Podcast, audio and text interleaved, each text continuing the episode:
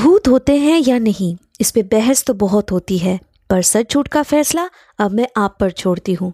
तो स्वागत है आपका घोस्ट स्टोरीज इन हिंदी में, जहाँ मैं हूँ आपकी होस्ट विदिशा और अब से हर हफ़्ते शुक्रवार को आप मुझे सुन पाएँगे एक्सक्लूसिवली ऑन स्पॉटिफाई आज ही घोस्ट स्टोरीज इन हिंदी को स्पॉटिफाई पे फॉलो करें और बेल आइकन को दबाना ना भूलें, जिससे मेरी हर कहानी आप सुन सकेंगे सबसे पहले।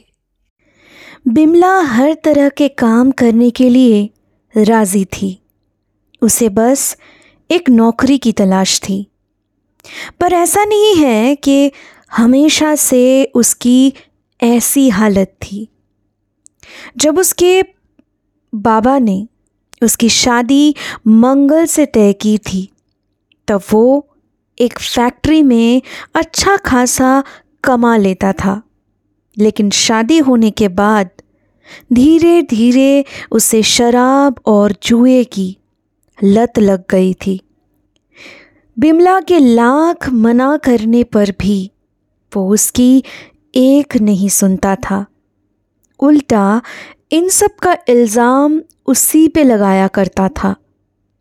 मंगल का कहना होता था, मैं कभी ऐसा ना बनता। और तेरे से शादी करके मैंने अपने ही पैरों में कुल्हारी मार ली।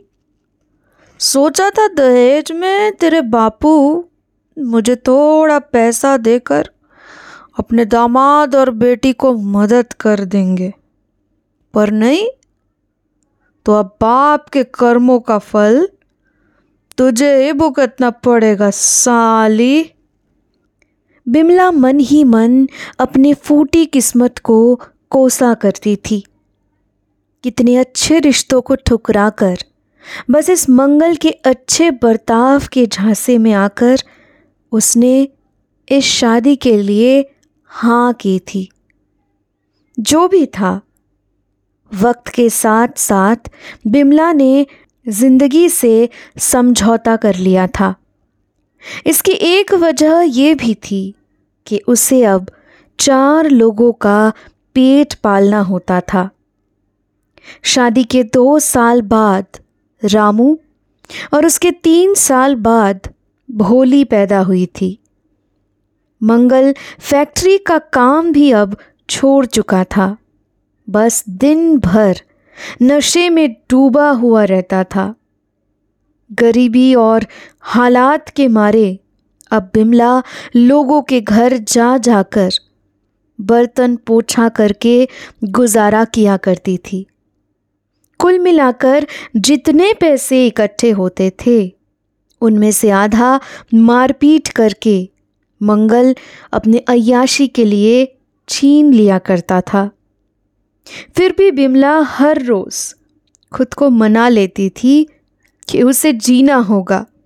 अपने लिए ना सही तो उन दो मासूम बच्चों के लिए जिनका इस दुनिया में उसके बाद शायद कोई भी नहीं रहता।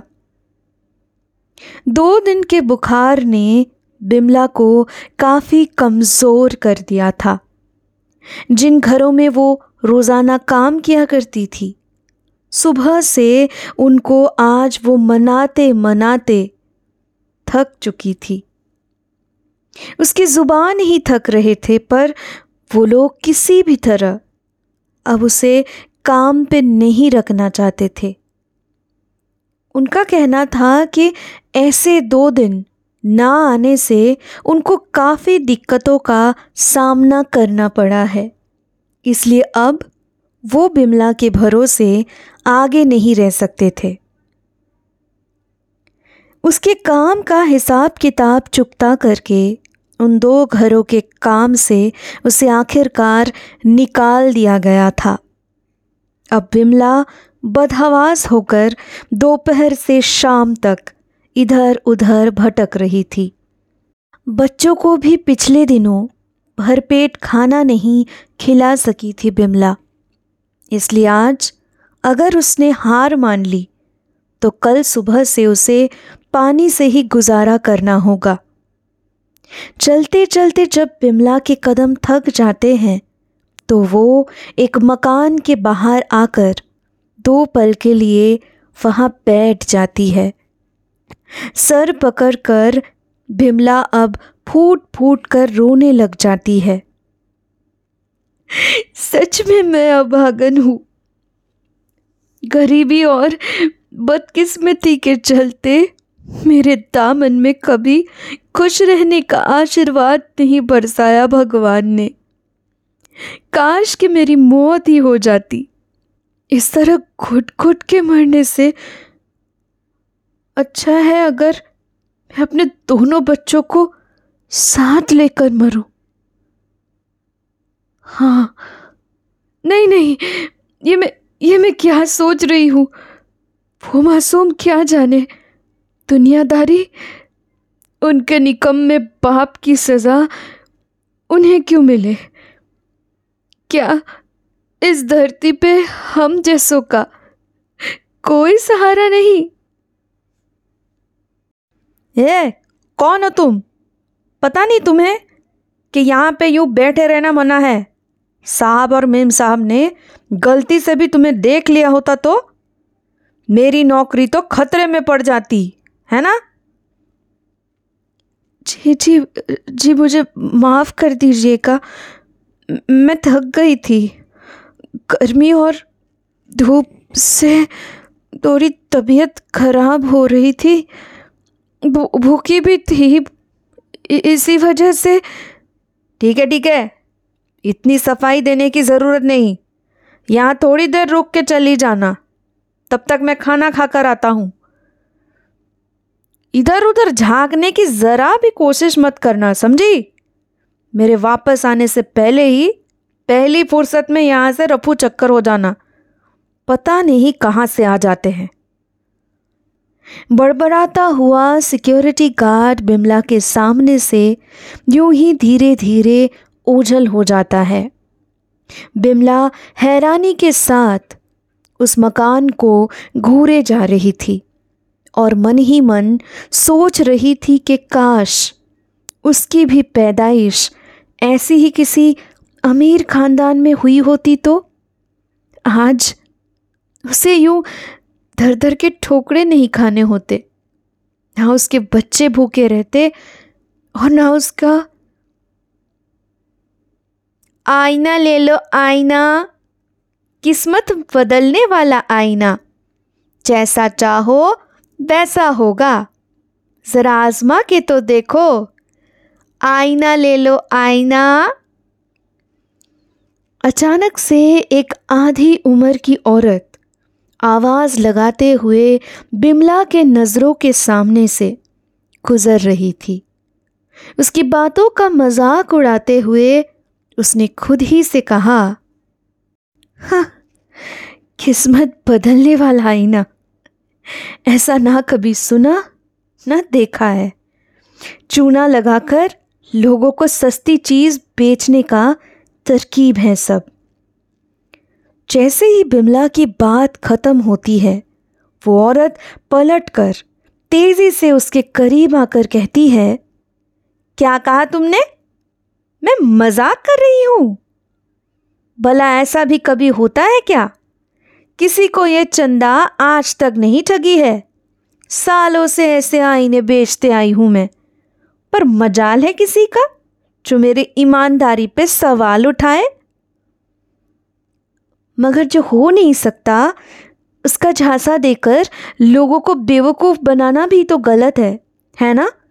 तो मैंने गलत क्या कहा है? पूरी की पूरी गलत कहे जा रही हो तुम। अगर तुम्हें यकीन नहीं आता तो आजमा के देख लो। इस आईने का कमाल।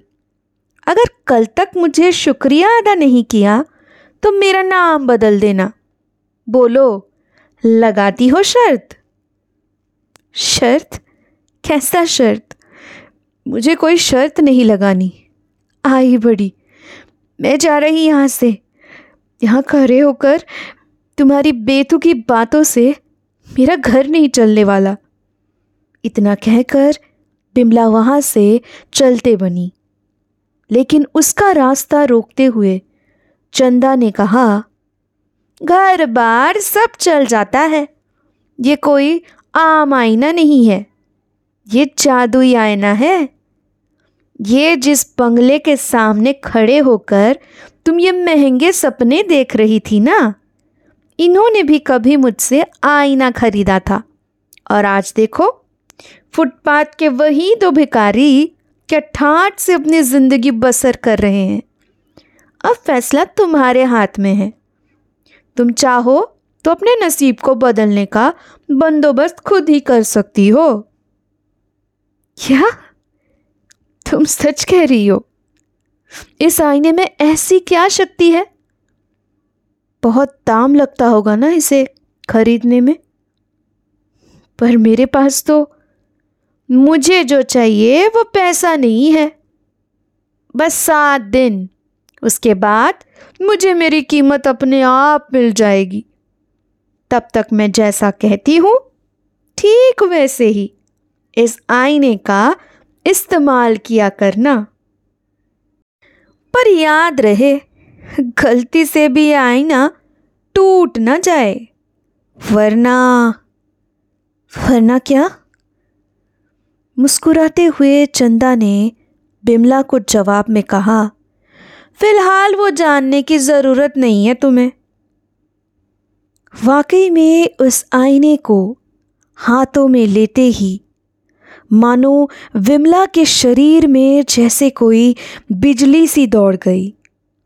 घर पहुँचते ही उसने चंदा के कहने के मुताबिक नहा धोकर धुले हुए साफ़ साड़ी पहन ली। बच्चे बाहर खेल रहे थे, इसलिए बेफिक्र होकर बिमला उस आईने को अपने सामने रख के उसे देखते हुए अपने बालों में उंगलियाँ फेरने लगी। मन में चंदा के कहे हुए शब्दों को अब दोहराए जा रही थी विमला। ए आईना, उलझे बालों को मैं लूँ सवार।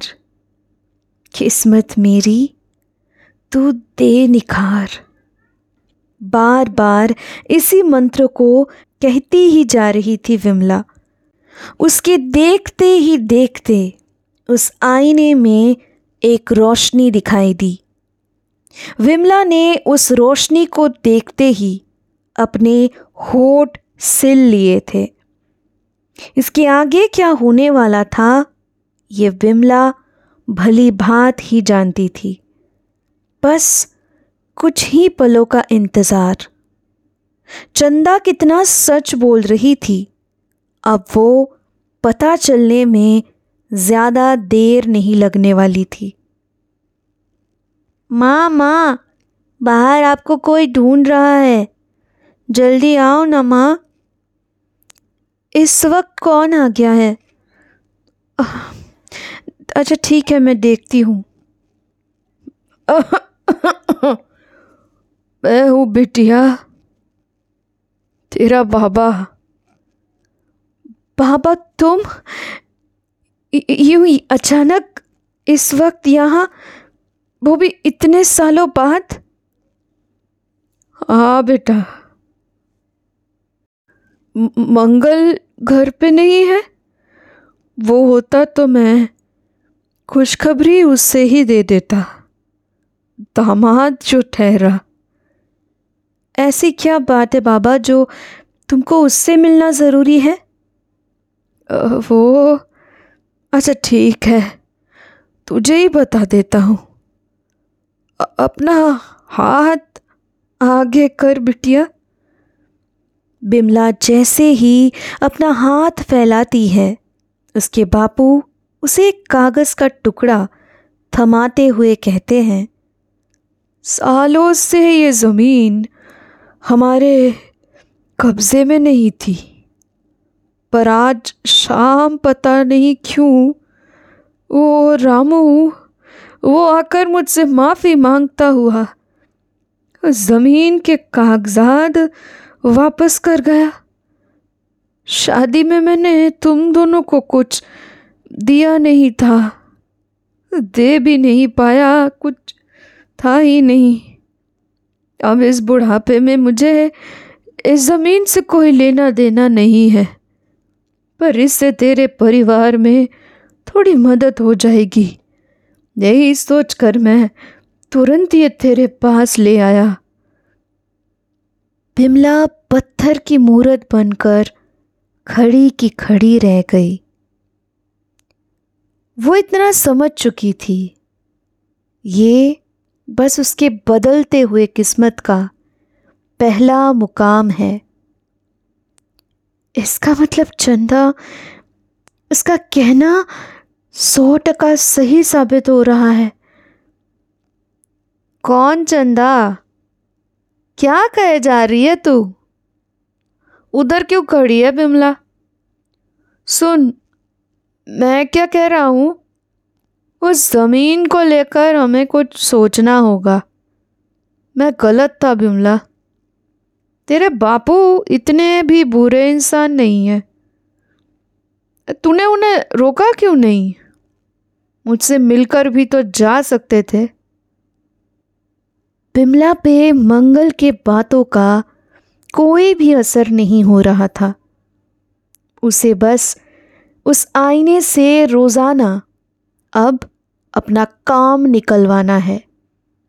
बदले में चंदा ने जो सोने से पहले याद से करने को कहा है, उसका पालना करना है। घो स्टोरीज इन हिंदी को स्पॉटिफाई पे फॉलो करते वक्त बेल आइकन को दबाना ना भूलें, जिससे मेरी हर कहानी आप सुन सकेंगे सबसे पहले।